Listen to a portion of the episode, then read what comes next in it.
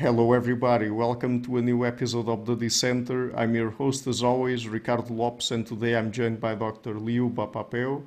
She is a tenured researcher at the Institut des Sciences Cognitives Marc uh, Jeannerod of the Centre National de la Recherche Scientifique in France and principal investigator of the research program THEMPO, funded by a European Research Council starting grant. And today we're talking about social perception, basically what we pay attention to in other people and their interactions, and the social information we get from that. So, Dr. Papeo, welcome to the show. It's a big pleasure to everyone. Thanks for having me.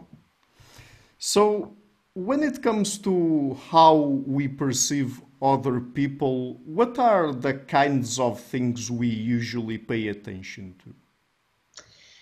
So, um, attention depends on uh, um, a number of things. Depends on the salience of the stimuli, so how salient the stimuli are to our eyes. So, for instance, a bright red object is going to attract our attention more than uh, a dark, uh, small uh, object. But at the same time, uh, attention also depends on our internal goals, what we're looking for in what we see. And uh, so, it's a very interesting balance between the outside outside world and our internal uh, mental representation. And uh, um, so, in the case uh, when it comes to people, uh, so others, uh, conspecifics, um, there are uh, the first thing, like the first thing that we attend to are the faces. Uh, the, uh, the, research in uh, cognitive neuroscience has suggested that there is a sort of a hierarchy of the things that we uh, care uh, about first. And this hierarchy goes by uh, eyes, face, and then the rest of the body. So, um, but again, like a, what what we we attend first depends on uh, what uh, we are looking for in the outside world. So, for instance, if we are looking, for instance, for an object, for an interaction with another person, we, buy, we, might, attend, we might be attending more the limbs, so the arms, the hands, than the face. But generally, a good, a good summary is that, you know, the face and eyes come first. But when we look at other people, and well, later on in our conversation, we're going to get into more detail in terms of, for example, when people are facing one another, or in terms of how they uh, present themselves in relation to one, to one another, what kinds of things we pay attention to, and what kinds of informations we get from those kinds of, let's say, interactions. Are there generally speaking, are there particular kinds of information that we are looking for when we perceive other people in either in isolation or in interaction with others? Um, so um, we pay attention to a lot of things.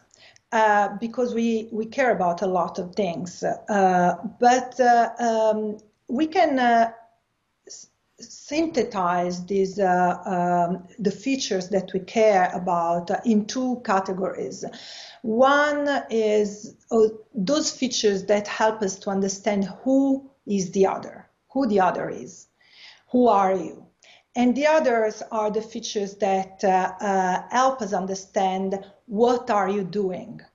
Mm-hmm. So there are these two aspects of uh, another that we uh, consider very important for uh, our immediate behavior and also for our survival. So when we look at another, at another person, uh, we are very efficient. Our system, our visual system, is very efficient at extracting a number of um, uh, important pieces of information that allow to, for instance, um, decide or establish surely the gender, the age, we are very sensitive to the cues that uh, suggest the age of our um, of the other, um, the uh, origin, the race. There are there is a full line of research suggesting that uh, there are very subtle ways in which difference in the race of the others affect our behavior. Um, and uh, uh, of course, uh, also we can extract information from just the visual appearance by just looking at the others. We can extract information about the status for instance, how dominant the person is in the social hierarchy, and the state, so the mental state, the mood of the person. There are beautiful experiments showing that just by looking at the motion pattern, so the way in which another uh, moves, we are very accurate in uh, determining uh, uh their emotion, whether it's happy or sad, and so on. And this is, you know, the category of features that I define as those that allow us to understand who the other is. But then there is another set of features that we are very good at uh, processing and extracting from visual information from just looking at the others, which are the features that allow us to understand what the other is up to, what is about to do. Um, and uh, these features are especially important uh, um, in the context of social interaction. So it's very important uh, um, to uh, observe the others interacting between each other, with each other, to extract a number of features that allow us to understand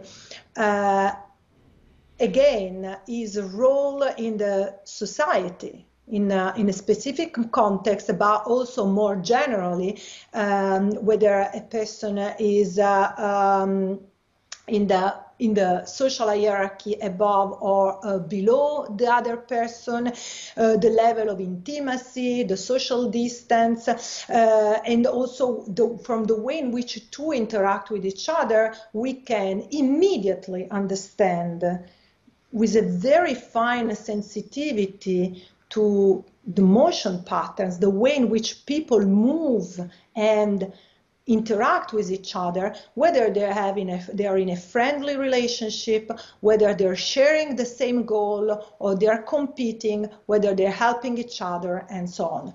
All these, all this information uh, comes out of almost a first glance to the others. And by, by, the way, you mentioned uh, several different things there, like, for example, people's race or ethnicity.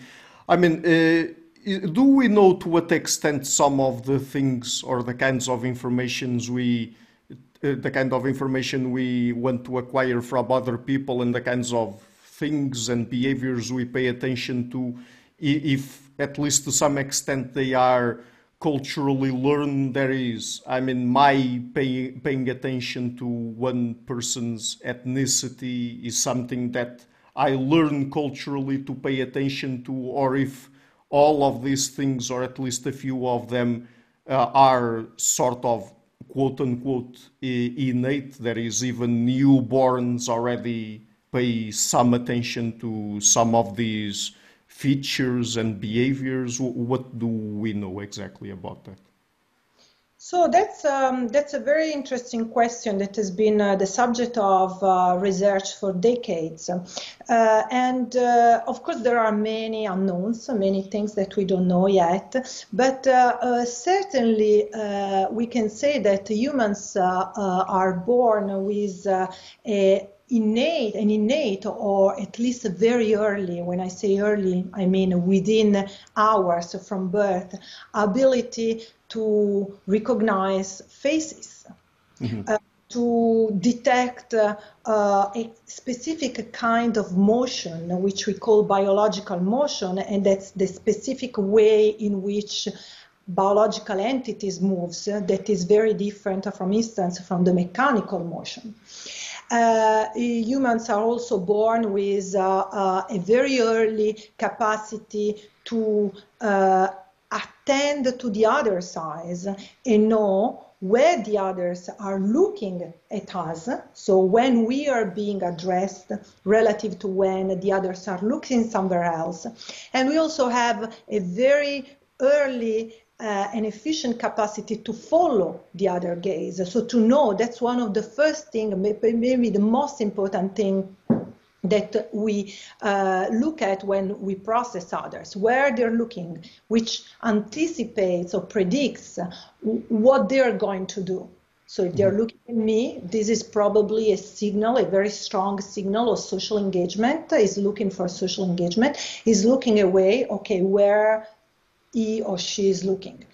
So these are the things that uh, uh, infants uh, within uh, hours or days from birth are uh, very sensitive to.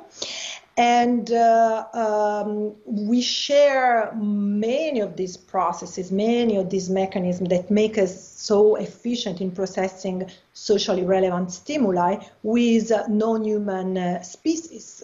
Like we have seen similar uh, behaviors, very early behaviors in uh, various species of monkeys, but also in uh, uh, chickens, for instance, or in species that um, are farther away from us. Uh, then there are other aspects, as you asked about the race or the age. There are other aspects that emerge relatively early. So there are, there is, for instance, this phenomenon known as the as the other race effect, which refers to the um, to the basically very early sensitivity to uh, people, to individuals who are from a different um, race than ours. Uh, there is something similar, for instance, in speech perception, this early sensitivity to differentiate between uh, speech sounds that are of, from our native language and speech sounds that are from another language. For instance, Indians have some uh, uh, uh sounds, some phonological sounds that we don't have, like the der, the ter. We, we don't have these sounds in our language. And uh, uh, very early on, infants are capable of discriminating between the sounds of their native language and sounds from other languages. But uh, this is this kind of you know sensitivity to these more culturally determined differences um, seems to be the result of a learning process which operates very rapidly again within months from birth infants can make these subtle discriminations but it's because when they're born, they are born and they're immediately immersed in a very rich social environment. And so they immediately pick up the features that are typical or their native social environment and immediately become capable of distinguishing those features that are very important from their integration in their own society from uh, features that don't belong to their own, to their own cultural uh, group. So, in my first question, one of the things you mentioned that people, and also infants in this case, pay lots of attention to is the face and particular features of the face, like the eyes, for example, eye gaze. Uh, apart from eye gaze, what are some of the other uh, features of the face that people tend to pay attention to, and what kinds of information do we get from that? Um, the uh, human ability to process a face uh, is impressive. I would say that there is nothing that uh, uh, uh there is nothing that is so efficient, so uh, tuned uh, uh, than the uh, human ability for face perception. So just by looking at a face, we, as I said, we are able to, uh, first of all, immediately recognize the identity and discriminate between two faces, even when there, there, there, there is a lot of similarity. Um, and uh, uh, there are there are again two different aspects two different categories of features that we extract. Uh, uh, one category is uh, um, what allows us to identify a person. So, as I said, to categorize a person in terms of gender, race, age, and if we know the person, also immediately assign a name to that person, an identity to that person, and so immediately retrieve all the you know knowledge and information that we have about that person. This This is a very rapid, very efficient mechanism. And then there is another uh, family, another set of features that uh, allows us to uh, uh, to establish, to, to, to process the actions of the face. And in the case of faces, actions uh, are uh, manifestation, often mani manifestation of two things. One is the communication. So by looking at faces, just the, the way in which the face move uh, moves uh, is very important for uh, speech perception. For instance, we know that if we have access to the face of the speaker, our uh, speech processing, so our ability to process and to understand what the speaker is saying is much more efficient. And there are a lot of interesting phenomena that uh, uh, show that, in fact, the facial movements can affect also the acoustic signal, the acoustic information, what we hear. So if uh, I show a, a, a, movement of the lips that is not compatible with the sound that I'm uh, producing, that the speaker is producing, and there are very nice experiments that manipulate the mismatch between the lips movement and uh, and the sound. You see that we perceive a distorted sound, which means that what we see in the movements of the face affects what we hear. And also the second the second type of action information conveys uh, um, information about emotions. We know that uh, you know very we have a very rich repertoire of facial uh, actions uh, that convey a, as well rich um, set of different emotions.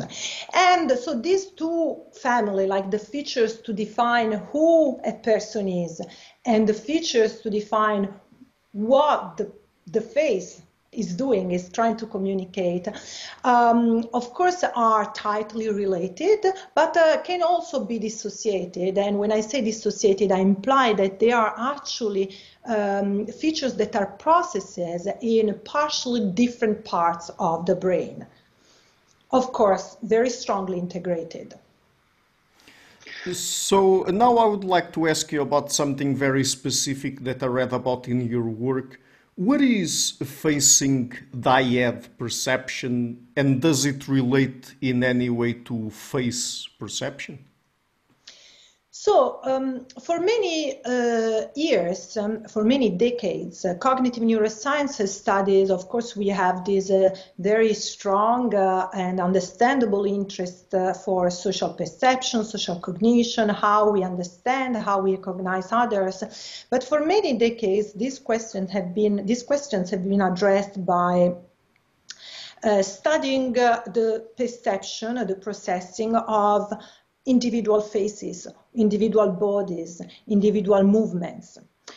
Uh, until uh, when um, researchers, uh, uh including uh, uh, myself and the people working with me, decided to see, to study what happens to all these beautiful mechanisms that I've been talking about to process faces, motion, bodies, when instead of seeing one face, one person, you see two people together. All these um, sensitivity, all this tuning to all these features is preserved or there's something else that happens.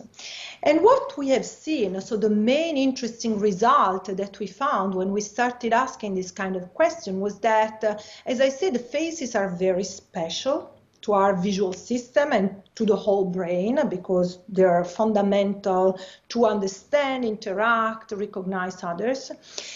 But what we saw is that um, when we see instead of one face, two faces, uh, all these uh, very efficient uh, uh processing uh, is preserved, particularly when the others are perceived as if they are interacting. Which means face to face.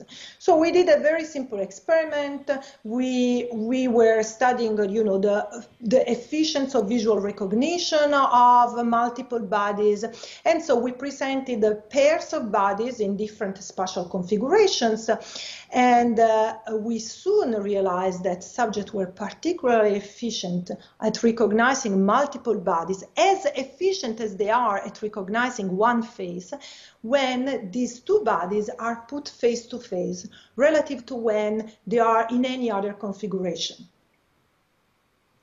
And so that was the first insight, the first, in, the first uh, uh, piece of information that suggests to us that there might be something really special uh, in the brain uh, uh, about uh, the perception of what we call the facing dyad. Now, why the facing dyad? Why two people face to face would be special to our visual system?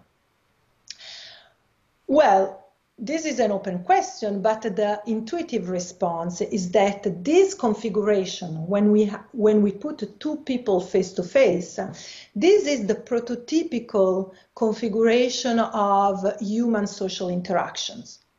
So when we interact with others, we privilege this face-to-face positioning because this face-to-face positioning gives us access to the other's eyes, to the other's face, full face so we can extract information about uh, emotions.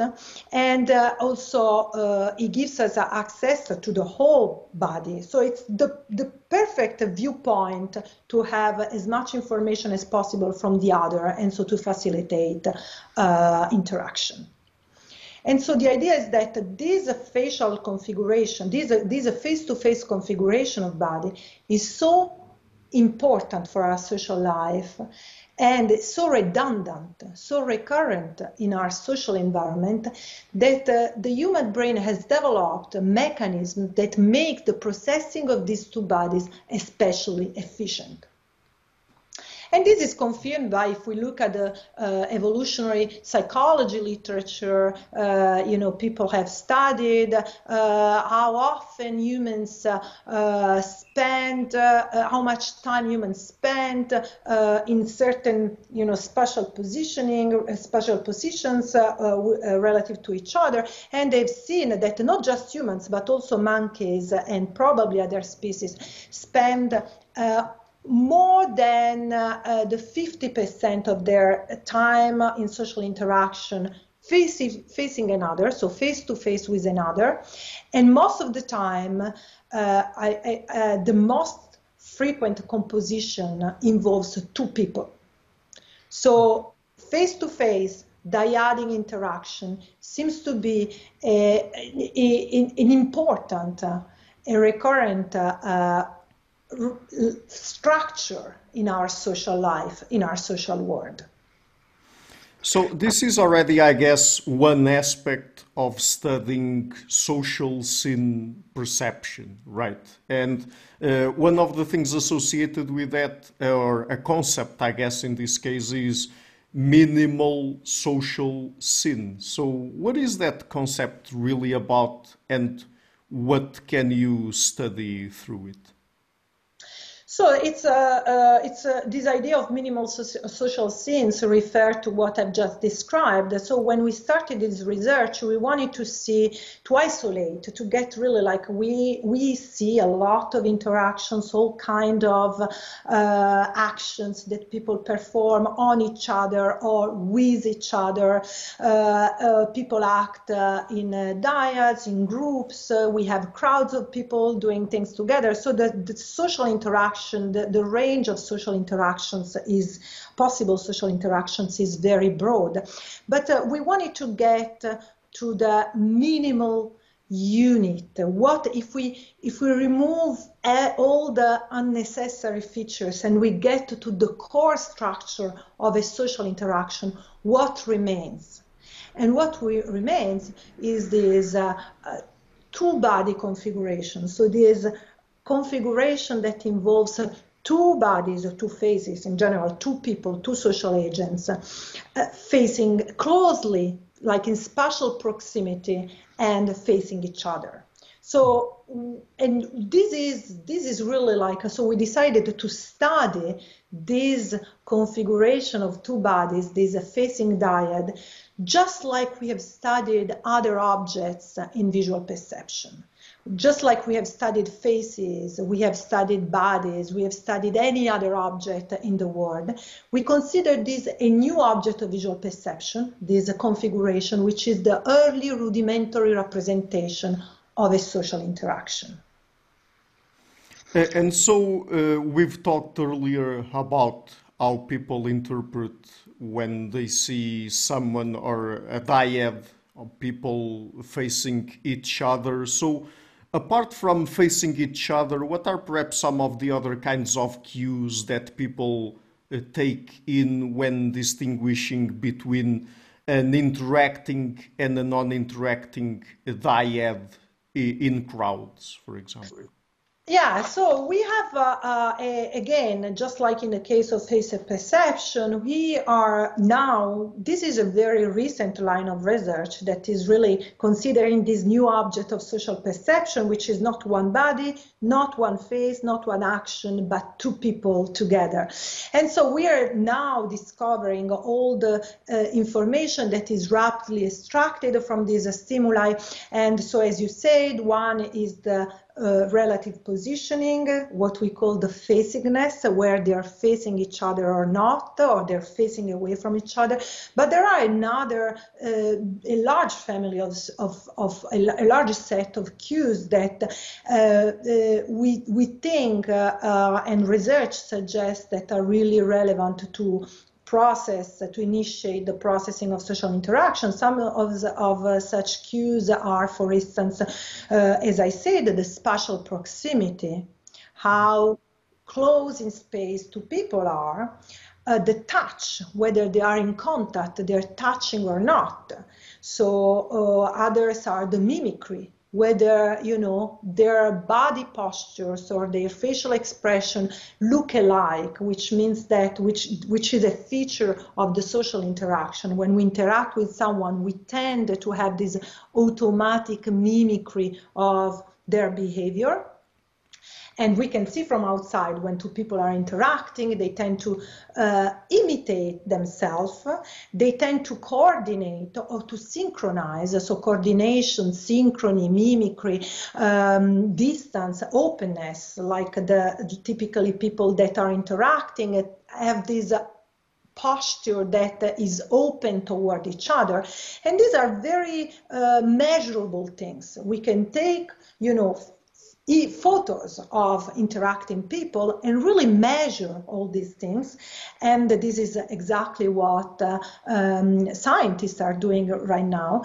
Uh, first of all, to understand which are the, the, the, the properties, the features of an interaction that we process that we extract uh, uh, from which we make inferences about the social relationship between two people but also to understand whether there is an hierarchy between these things. So what is the relation between these things? We don't have the answer to this question yet, but you know, intuitively, one may think that uh, if two people are face to face, they're probably interacting, or this is what our brain spontaneously would think.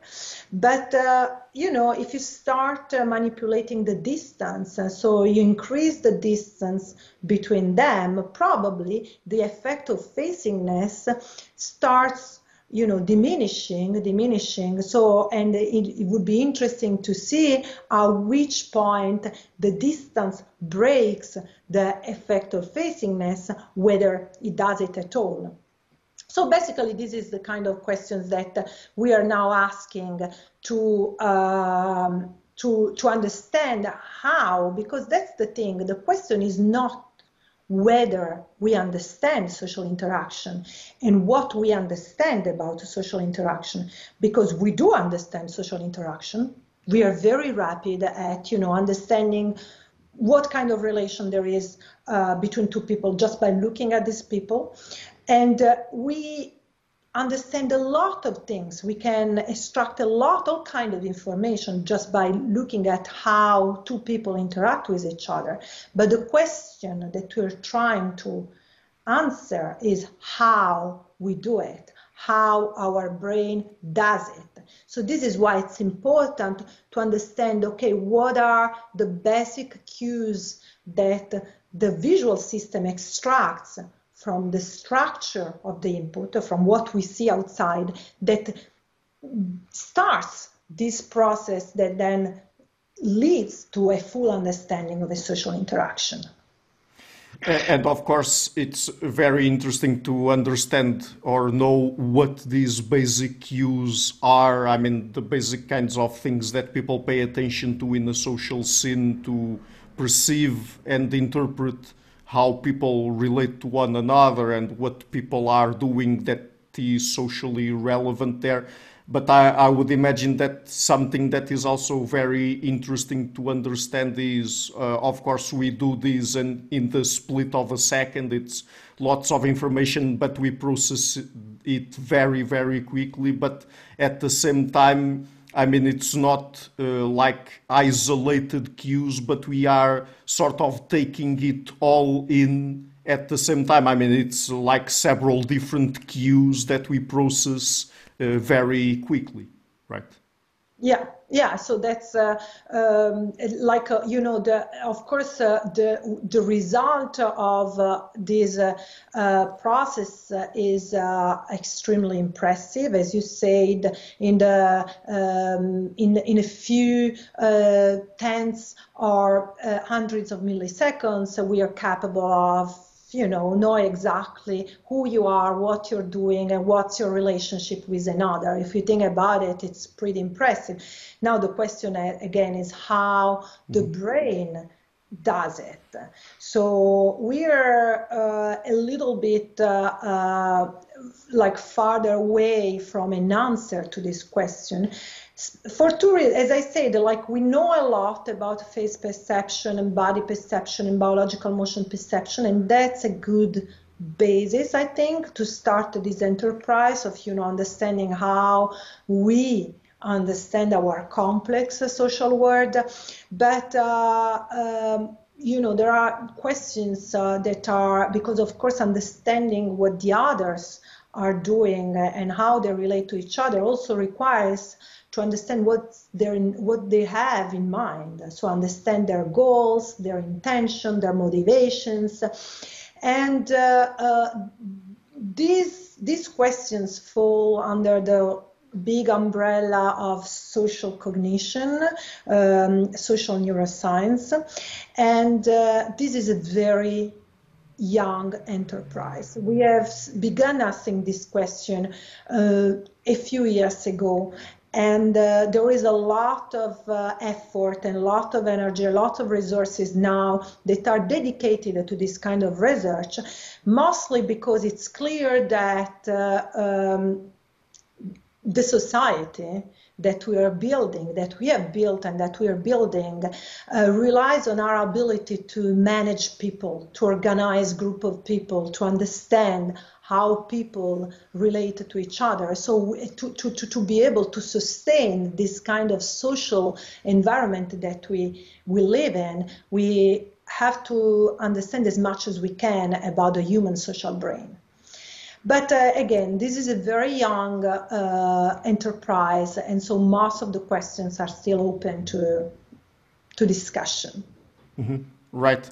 So, and since we're talking here also about the brain, of course, I'm, and we are referring mostly to spatial information, spatial cues. They are processed, of course, by the visual system. And is it the case that socially relevant spatial relations are represented visually differently than stimuli that are just unrelated or appear unrelated to one another? Yeah, absolutely. So this is basically the uh, one of the main findings of our research in the in the recent years. Uh, so uh, as I said, we have first uh, uh, found uh, initial evidence in in our empirical data, our, our empirical results, suggesting that facing individuals, which is our which is a proxy of social interacting individuals. So when I say facing, I'm implying that this positioning is somehow suggesting to our brain that these two people are interacting, and this is why it's so important for our brain. So, as I said, we have found that facing individuals are processed uh, uh, more efficiently than the very same individuals uh, in, in a different spatial relation. And uh, uh, we have begun to uh, show that uh, the very specialized mechanism that uh, we have learned um, to appreciate in face perception also apply to this configuration of seemingly interacting bodies, so face-to-face bodies. And, uh, uh, and then we have found, uh, I use a, a lot uh, functional MRI, which is a neuroimaging methodology that allows to uh, record the brain at work while it's working. So to look into the brain uh, to measure the brain activity during um, any kind of cognitive task and uh, so using fMRI, we have seen that uh, visually in the visual areas, so in the areas dedicated to face, body, biological motion perception, the very same bodies, so the two, the two bodies, the very same bodies are processed differently when they are face to face relative to when they're back to back.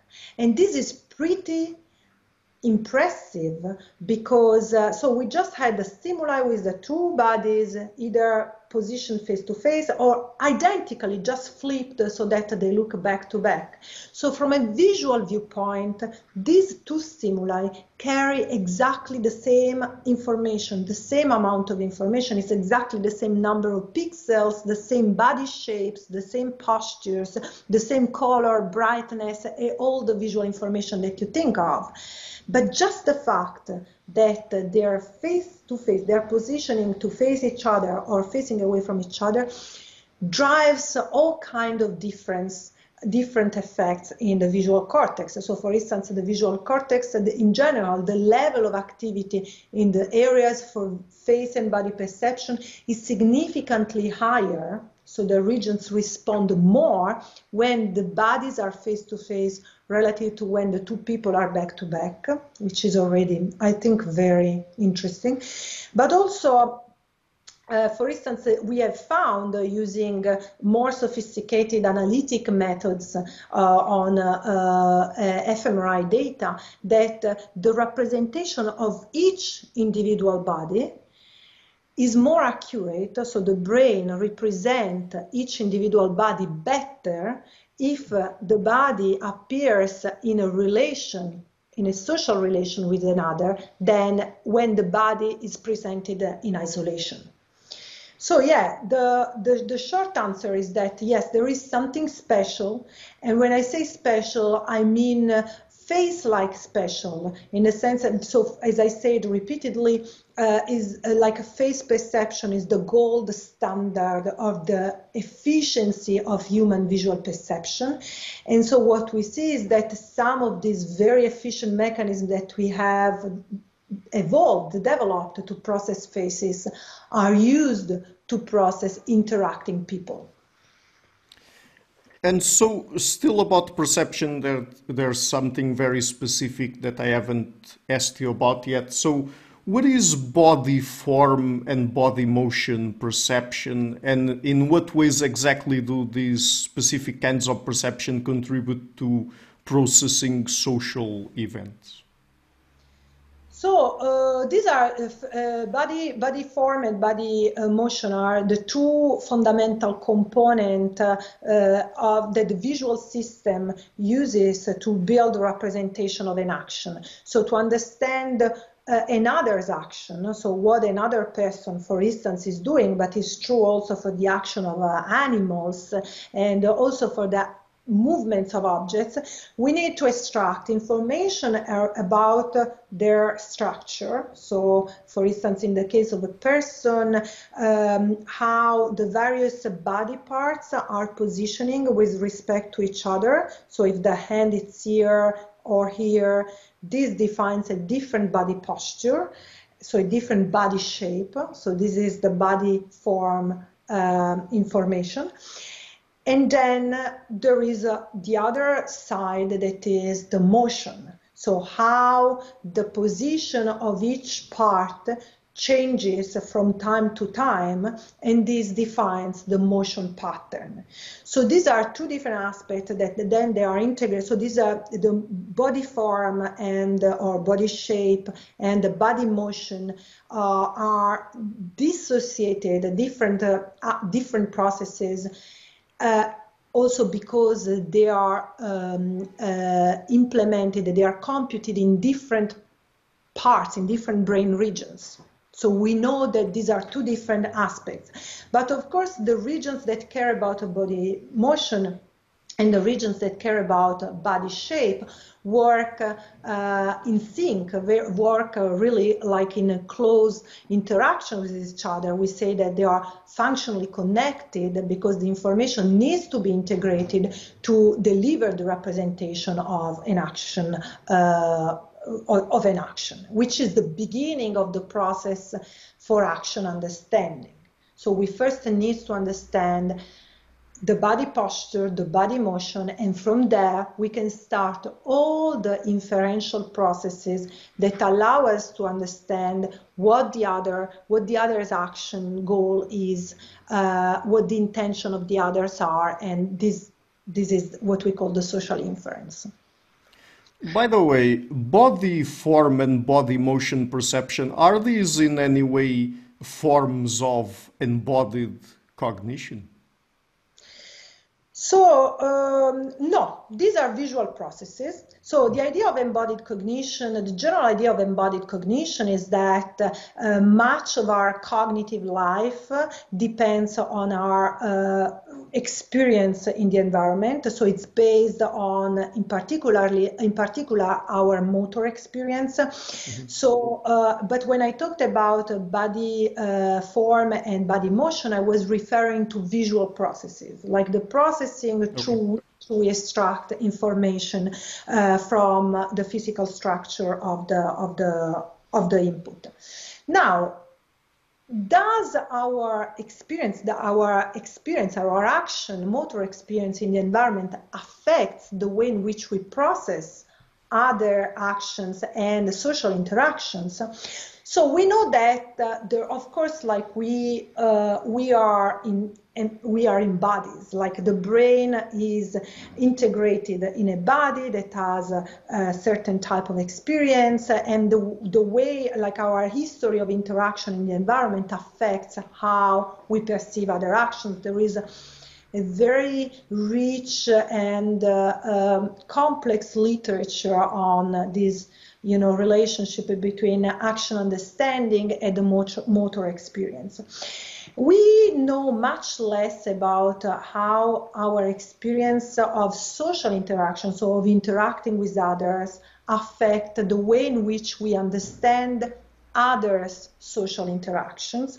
I I think there is no there is no really like a fully developed line of research yet on this but uh, you know, like uh, uh, there are a number of non-trivial questions to ask. For instance, the idea is that when I observe another perform another performing an action, in order to understand, that's the basic idea of embodiment. To understand what the other is doing, I need to sort of use this as simulation process. I have to internally simulate the same action, and this allows me to understand what the others is doing. But now, in the context of social interaction, I'm observing two people or more people interacting with each other. So, how does the motor simulation work? Like, can we simulate multiple actions at the same time so there are more people interacting our motor system is busy at you know simulating all these actions like uh, simultaneously we are not sure the motor system can do it. We, we are not sure the motor system can hold the representation of multiple motor programs at the same time and uh, or you know we can think oh maybe the, the, the visual system selects the most important the more imp- of two agents and this is what it follows That there is research that shows that we are very good at detecting in an interaction who is the agent and who is the patient. So who is the one who is acting on the other. And so maybe and we know that um, the, the system, the brain privileges information about agents. So one possibility is that the motor simulation also privileges the simulation of the action of the person who is recognized as the agent. But again, these are all possible solutions, but uh, we don't know the answer yet. But at least potentially there's some space for embodied cognition here. Or... Oh, there is always a space for embodied cognition. it's a, it's a, um, it's a very interesting uh, uh, uh, angle to look at how uh, human cognition in general, like by you know relating the mind and the brain to the rest of the body. This is absolutely interesting because, as I said, cognition doesn't happen in a vacuum. We are in a body, and what happens to our body certainly affects our brain and our mind. But uh, I'm all, I also have a very critical view of embodied cognition because uh, I think there are a lot of things, a lot of representations that uh, don't depend on motor experience, on our experience, are totally independent from the from motor experience, and uh, so sometimes I tend to be a little bit critical toward the views that want to reduce the whole human cognition to motor experience. Mm-hmm. So now I have a couple of questions that I think you've already at least slightly touched on them earlier. But when it comes to social representations, is the social entity itself as important as the relation that binds multiple entities together or not? So, yeah. Um, I think the relation is uh, uh, all that matters in uh, in the social life, uh, in uh, in for social cognition, and uh, to the point that um, when we see when we perceive a relation between two social agents, between two people, we the brain creates a whole new representation that has almost nothing to do with the two people itself like uh, what I mean, and we we have we have shown it uh, uh, really like empirically. So um, when we see two objects, the neural response to uh, the two objects seen simultaneously is typically a linear combination of the response to the two single objects. So we can, from, from the response to the two objects together, we can retrieve information about the two single objects because the, the information about the two single objects is maintained in the representation of this composite representation that involves both objects. So if I see a pen and if I see these two objects and I measure the response to this first in the brain and then I measure the response to this in the brain, and then I measure the response to them both presented together.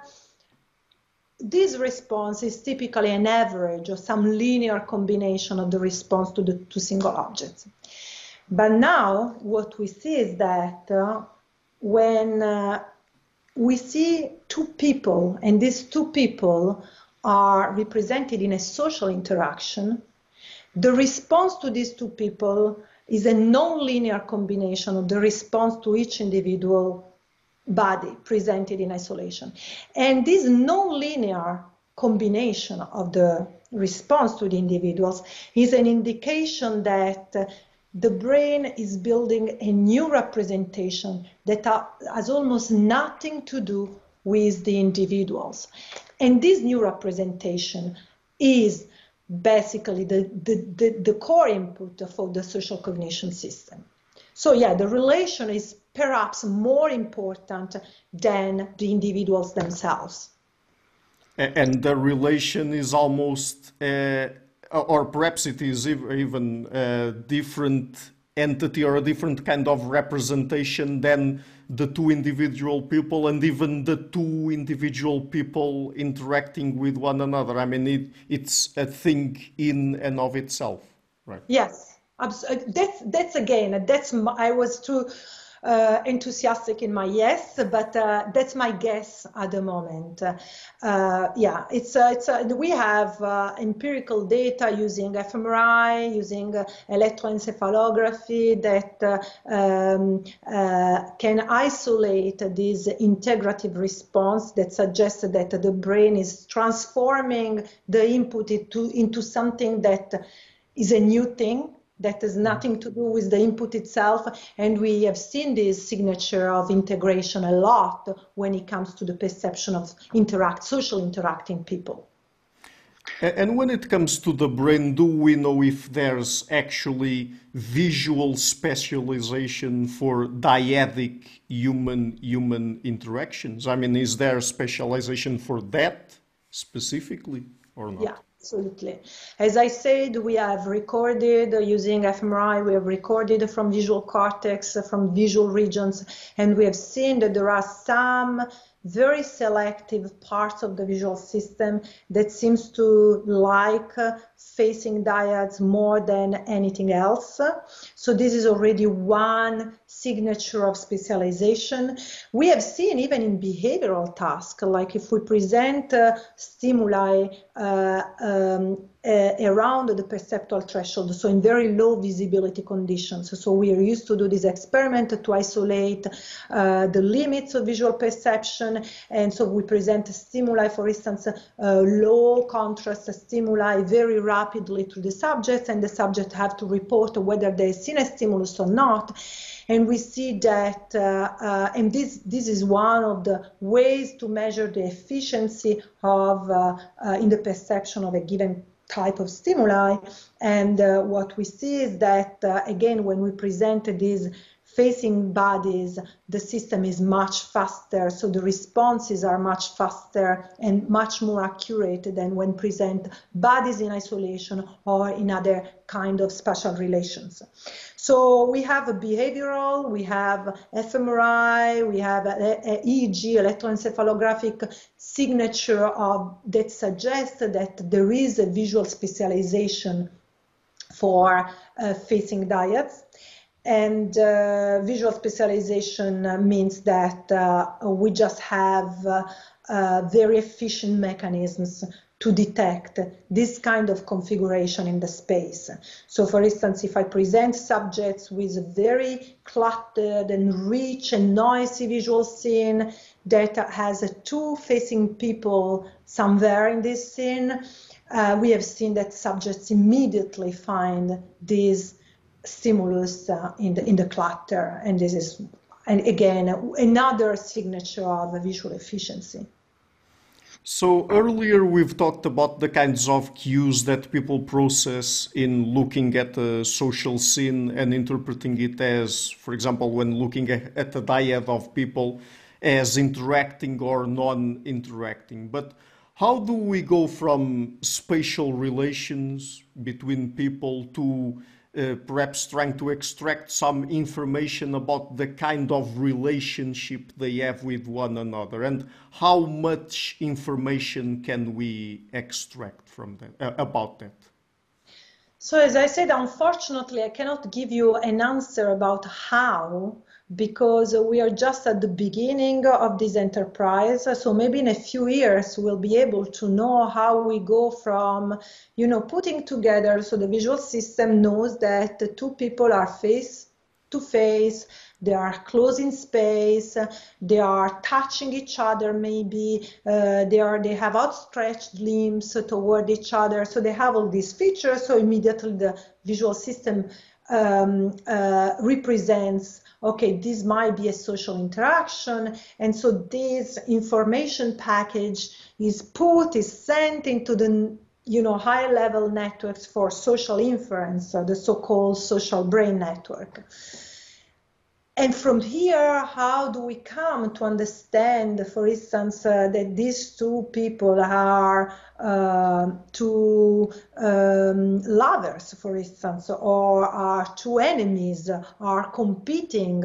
Uh, it's it's less clear. What I can say is that again, we are uh, uh, very sensitive to small variations in the spatial-temporal patterns. So, for instance, the way in which one object moves with respect to another can be immediately interpreted as uh, having uh, a, a, positive or a negative intention. So, and uh, you know, if you just a small acceleration in the movement of an object relative to another object, can suggest that one is chasing the other or that the one so it's one that is chasing the other or that the other is escaping from the other. Like a small variation in the acceleration for instance can give a completely different cognitive representation mental representation of what we see.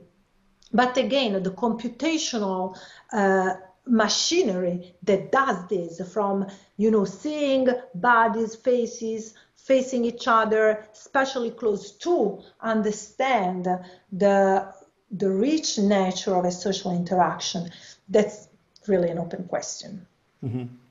and do we have a good idea of what of what are the areas of the brain that are part of the network that, that processes processes social information yeah, I mean, we do. Um, so definitely there is a, a, an important contribution of visual areas. As I said, we have been discussing this so far, like uh, visual areas extract of a lot, a lot of, of useful information for social inference.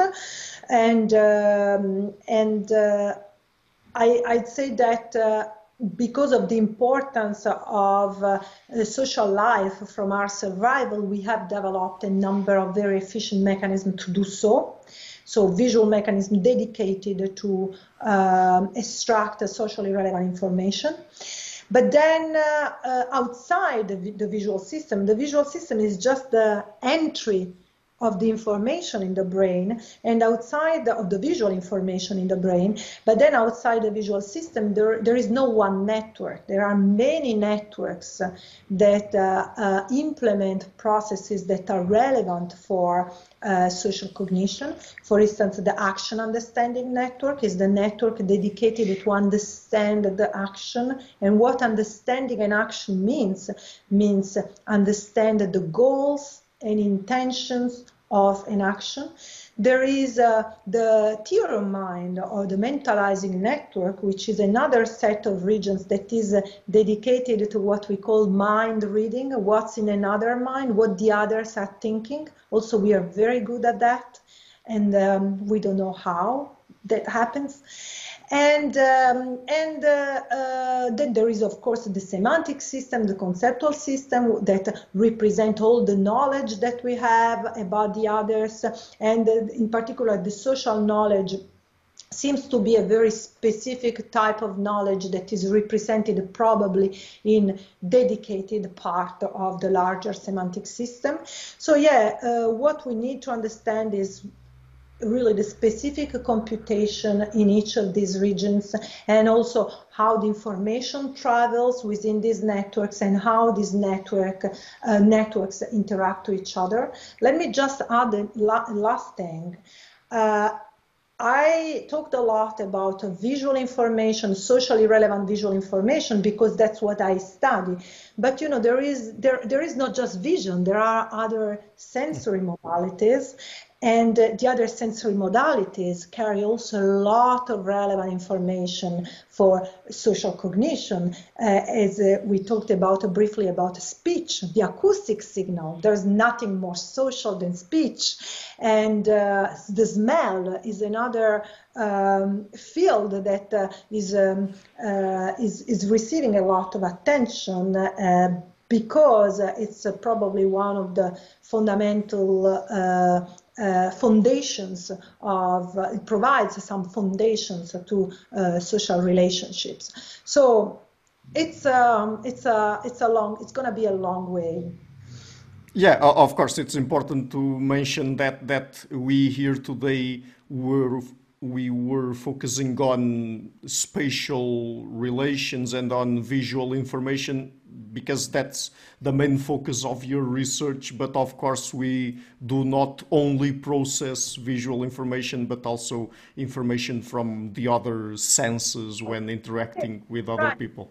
It's important. It's important to, to, to say so. So not just because it's fair for our colleagues who don't study vision, but also because uh, vision is one of the uh, most, if not the most, studied aspect of the human brain, uh, and some believe that vision is also the main sensory modality for humans. Uh, some agree, some don't agree with that, but it's true that we are we have a, a representation of the brain that is very much centered on visual processing, but it's uh, it's uh, it's fair to acknowledge that you know there are other important modalities and uh, uh, and, and fields of research that needs to be acknowledged. Of course. So let's get into our last topic slash question. So we've been focusing on humans here, but what about non-human animals? Because I mean, we as people, I guess that we also look at the spatial relations, body configurations of other animals, and for example, there are some biped animals and some quadrupeds as well. So do we distinguish in specific ways between those two and how does that work uh, on the level of the brain neurologically? So there are two aspects of this research. I'm trying to answer them both. The first one is uh, our perception of other animals that are non-humans. Mm-hmm. Uh, so um, uh, the mechanism that I described, the first general uh, answer to the question is that all the mechanisms that I described so far, uh, like this ability to process faces, biological motion, bodies. So this is why I talk about faces, biological motion, uh, bodies, bodies, and not human bodies, not human faces, non-human motion, because these, especially in the visual cortex, the regions that cares about this, uh, that care about this important aspect of the social life, recognizing faces, bodies, motion, um, operate over uh, any animate entity. So they don't seem to care much whether a face is a human face or a monkey face. For instance, the fusiform face area, which is the region that responds to faces, that has this very strong selective response to faces, doesn't show a very reliable difference between a human face and uh, a monkey face or a cat face. And the same is for the regions that uh, um, uh, process motion. Uh, they process biological motion, so any kind of motion that looks like has the property of a biological motion relative to mechanic motion.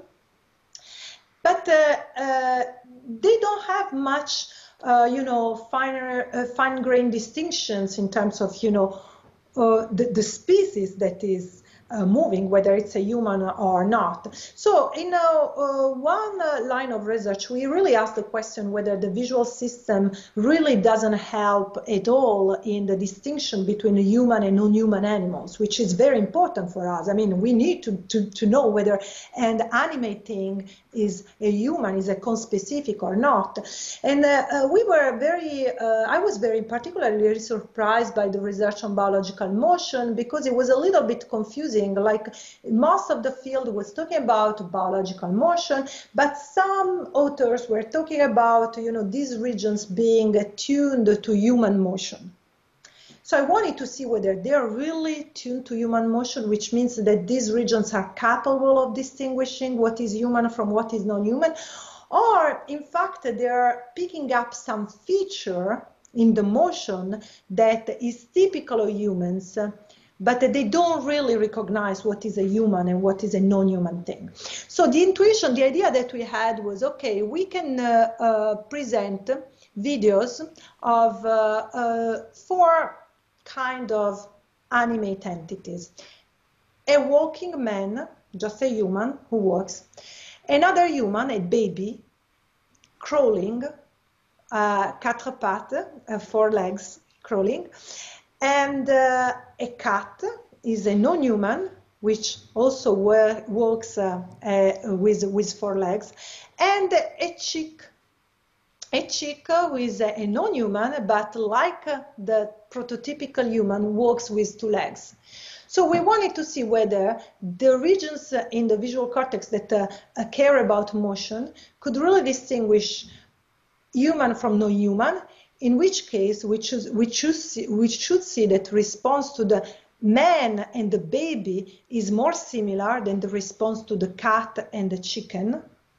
Or they are not really human uh, preferring regions, but they actually only care about motion. And so what they can distinguish is the kind of motion, and they don't care whether it's a human or non-human.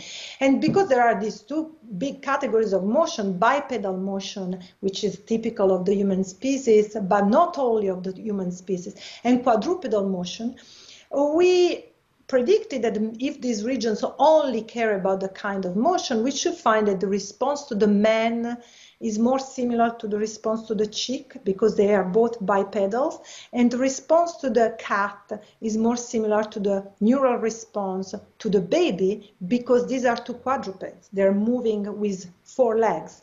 And this is exactly what we found. So this means that, yes, the, what, what this means is that, yes, the visual system uh, is capable of making distinctions, a subtle distinction, in this case in the type of motion, which might be useful then to distinguish what is a human from a non-human, but they are not yet representations of humanness. The visual system doesn't seem to care much about humanness. It cares about animate things, animals, whatever is a biological entity. Of course, you can find the differences, uh, for instance, uh, because, you know, I don't want to, uh, you know, colleagues to jump and say, no, but uh, also, you know, like uh, the response to human faces in the visual system is stronger, but then it becomes hard to, to know whether it's just an effect of familiarity because we see a lot of human faces and we have seen very few monkey faces in our life. So you can pick up this difference due to the familiarity of the stimulus to which the visual system is very sensitive, but it doesn't mean that uh, uh, intrinsically the visual system care about the human non-human distinction. And I guess that uh, one very interesting thing about studying these and how the brain processes information, I mean motion, information and spatial, uh, uh and information about the body and spatial relationship uh, relations between humans and non-humans is that these also might also inform us about if about whether specific areas of the brain are specialized for processing human related information or if they are perhaps more domain general and they are specialized just for motion or for particular uh, body configurations or something like that. Right. Yeah. So the kind of manipulation that I described, where we manipulated the motion in this, the bipedal versus quadrupedal, human versus non-human, is one example of the kind of manipulation that we do. And this is why it's fun to be an experimentalist, because you know we have the brain, the brain activity, but then we have to read the information in that activity. So we can use this kind of manipulation to see, okay, what's in that activity, what's the information in that activity is information about a species, a human versus non-human, is information about uh, uh, motion, so bipedal versus quadrupedal. And so in this way, exactly with this manipulation, we found that in fact these regions in the visual cortex really care about motion. That's all they care about. But there are other regions in a higher level, in higher order systems that uh, instead begin to make the distinction between a human and a human because our cognition needs to make that distinction. Great. So, uh, Dr. Papeo, uh, just before we go, would you like to tell people where they can find you and your work on the internet? Yes, so I have a website, a personal website, uh, www. Uh, uh, sorry, dot. I'm learning French, so it's like that's okay. It's, it's terrible. So www.liubapapeo.com. Uh, I'm also active on Twitter as Liuba um, P.